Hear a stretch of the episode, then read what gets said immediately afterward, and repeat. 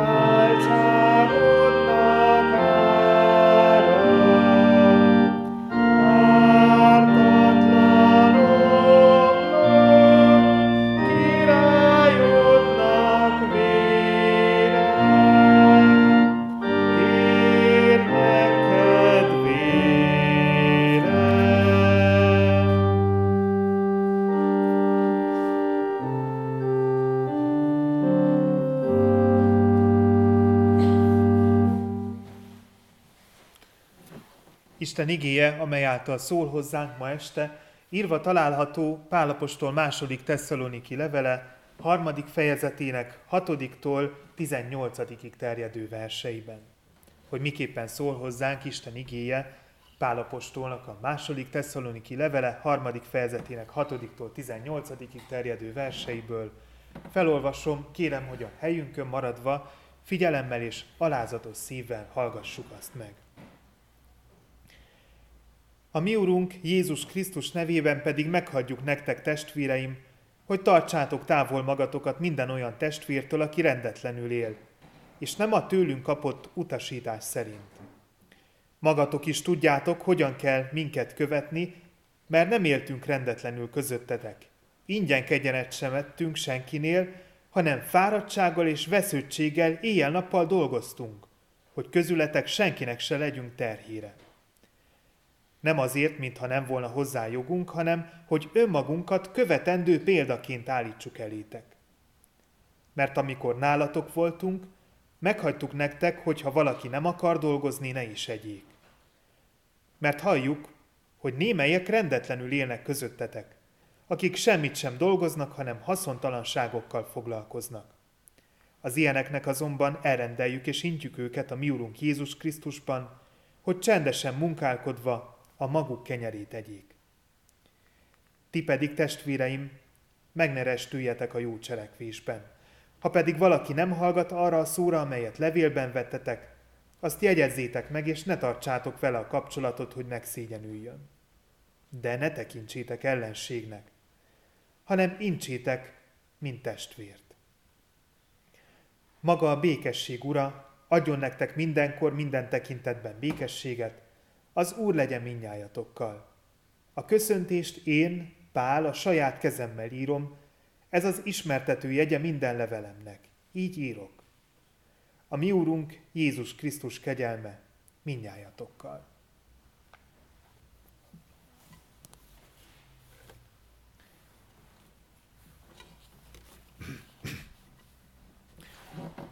Most, hogy végéhez érkeztünk ennek a levélnek, amelyel egész héten foglalkoztunk, a végére értünk a bűnbánati hétnek is.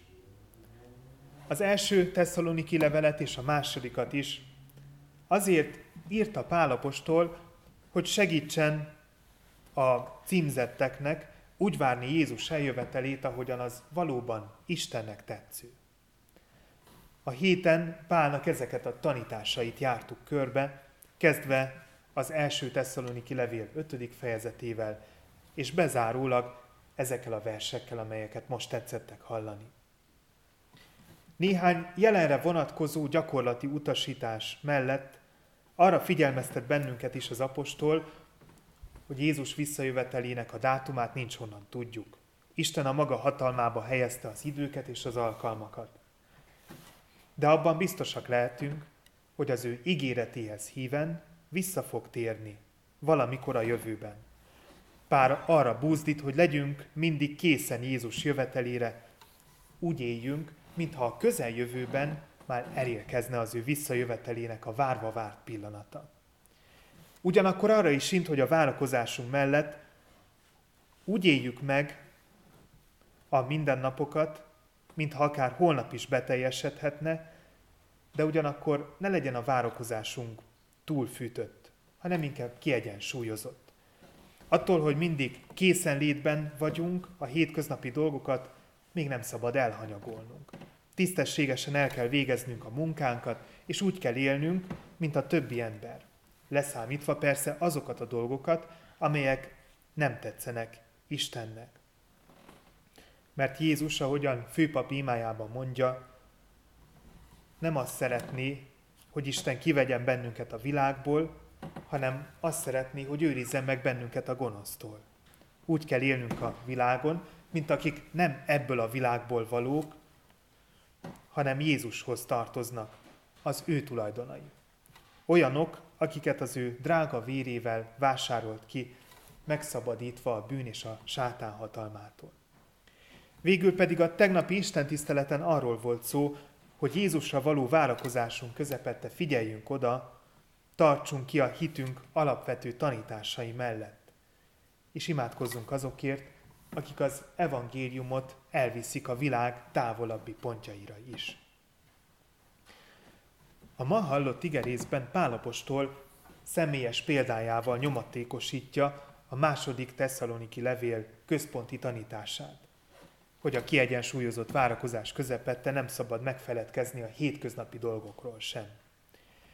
Említettem, hogy a tesszaloniki gyülekezetben voltak olyanok, akik felhagytak a munkával, és elvárták, hogy mások tartsák el őket. A gyülekezetnek a tehetősebb tagjai. Pál egy nagyon kemény mondattal próbálja felrázni azokat, akik így gondolkodnak. Aki nem akar dolgozni, ne akarjon enni sem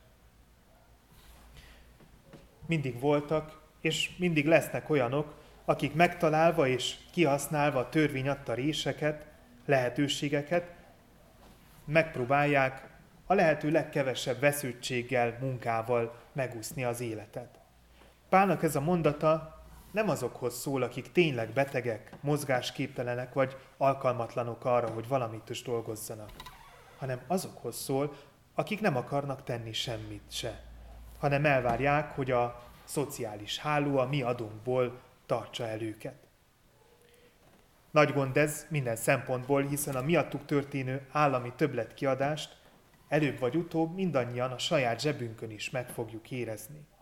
De a legnagyobb baj ezzel nem az, hogy aki nem akar dolgozni, az üríti az államkasszát, hanem sokkal inkább az, hogy egyesek a dologtalanság miatt hiába valóan élnek hiába valóan telik az életük.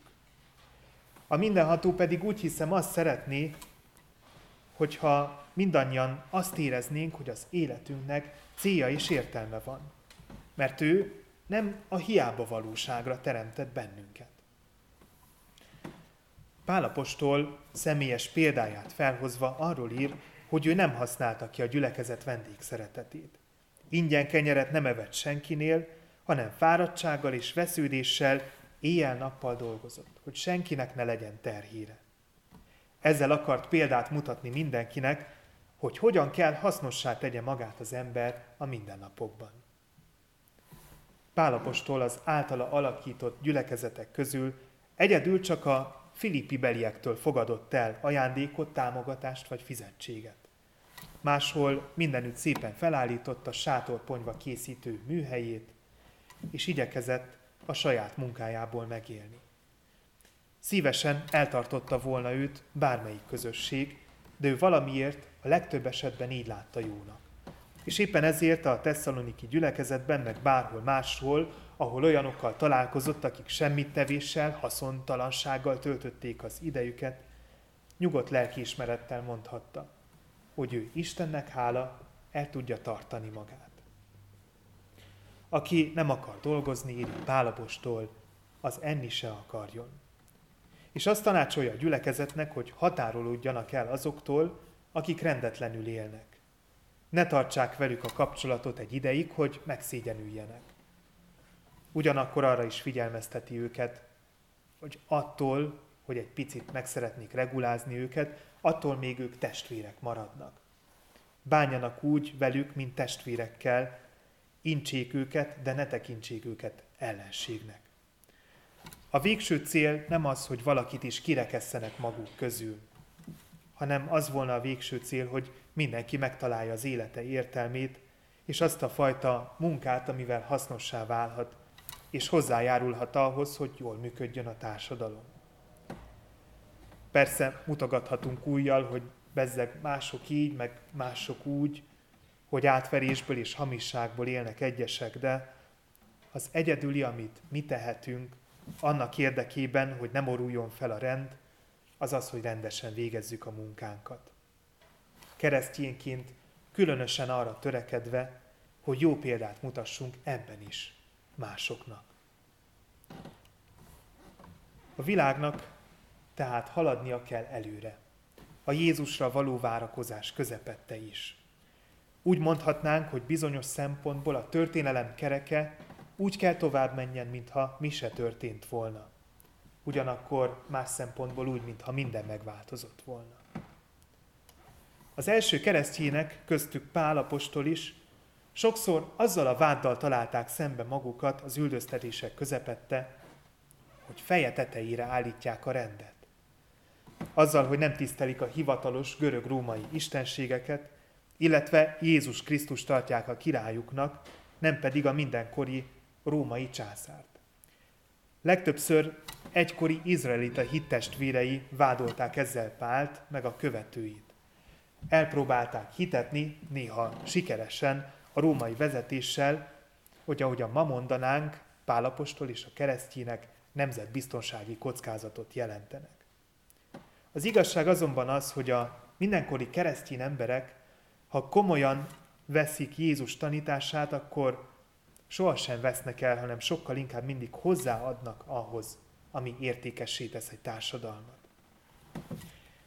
Tisztességes munkájukkal a jó keresztény emberek mindig előre viszik a dolgokat, nem pedig hátráltatják. Aki az ellenkezőit állítja, az nagy valószínűséggel ma is a világban működő Isten ellenes erőkkel cimborál.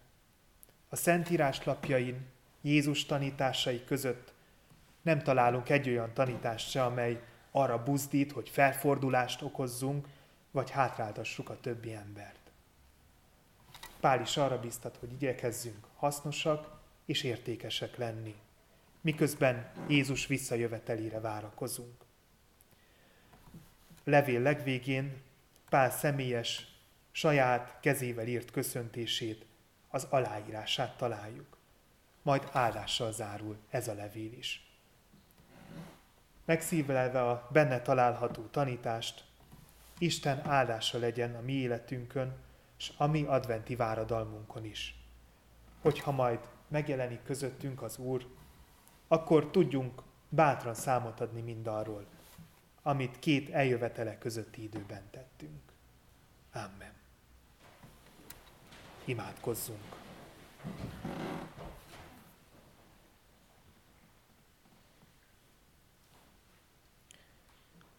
Menje Istenünk, hálát adunk neked azért, hogy erőt adsz a mindennapi munkához. Erőt adsz a mindennapi teendőkhöz. Azért, hogy valóban hasznosak és értékesek tudjunk lenni mindannyian a magunk módján. a magunk mesterségét űzve, a magunk feladatait ellátva. Köszönjük neked, Istenünk, hogy lehetővé teszed, hogy a mindenkori keresztény ember tevékenykedésével, munkájával is téged dicsérjen, a te nevednek szerezzen dicsőséget a nagyvilágban. Menje Istenünk, segíts, hogy Pálapostól tekintve példaképként mindenkor arra törekedjünk, hogy ne legyünk lehetőleg senkinek sem a terhére. Hanem hogyha szóba kerül az, hogy mi keresztjének vagyunk, a te szent fiadnak, Krisztusnak a gyermekei vagyunk, a követői vagyunk, akkor mindig elismerően szóljanak rólunk. És ezáltal mindig elismerően szóljanak te rólad is, meg mindenkiről, aki te hozzá tartozik. Áldj és erősíts meg bennünket, hogy váradalmunk közepette, a te Szent Fiad visszajövetelére való várakozásunk közepette. Tudjunk így élni, hasznosan, és olyan emberekként, akiknek céljuk van az életben. Ugyanakkor Add, hogy emellett mindig készen legyünk a várakozásunk beteljesülésére is. Mindig készen álljunk arra, hogy megjelenjen közöttünk Jézus. Add, hogy ez a mostani bűnbánati hét is úgy maradjon meg bennünk, ami ebben segít minket a hétköznapok harcai közepette. Ugyanakkor ad, hogy holnap együtt úrvacsorázva itt a te szent házadban ugyancsak erősödjön a hitünk, és erősödjön az eltökéltségünk is a Te Szent Fiad visszajövetelére történő várakozásunkban. Amen. Bizalommal tárjuk fel szívünket Isten előtt.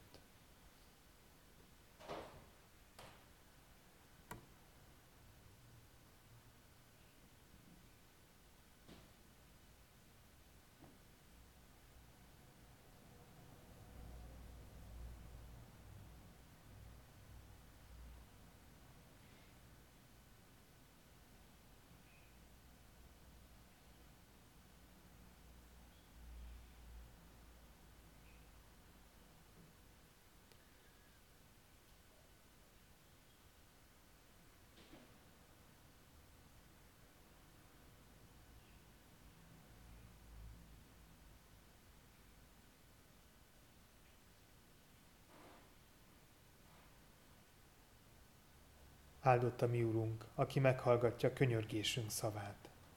Amen. Mi atyánk, aki a mennyekben vagy, szenteltessék meg a te neved. Jöjjön el a te országod, legyen meg a te akaratod, amint a mennyben, úgy a földön is. Minden napi kenyerünket add meg nékünk ma, és bocsáss meg védkeinket, miképpen mi is megbocsátunk az ellenünk védkezőknek. És ne vigy minket kísértésbe, de szabadíts meg a gonosztól, mert tiéd az ország, a hatalom és a dicsőség mindörökké. Amen.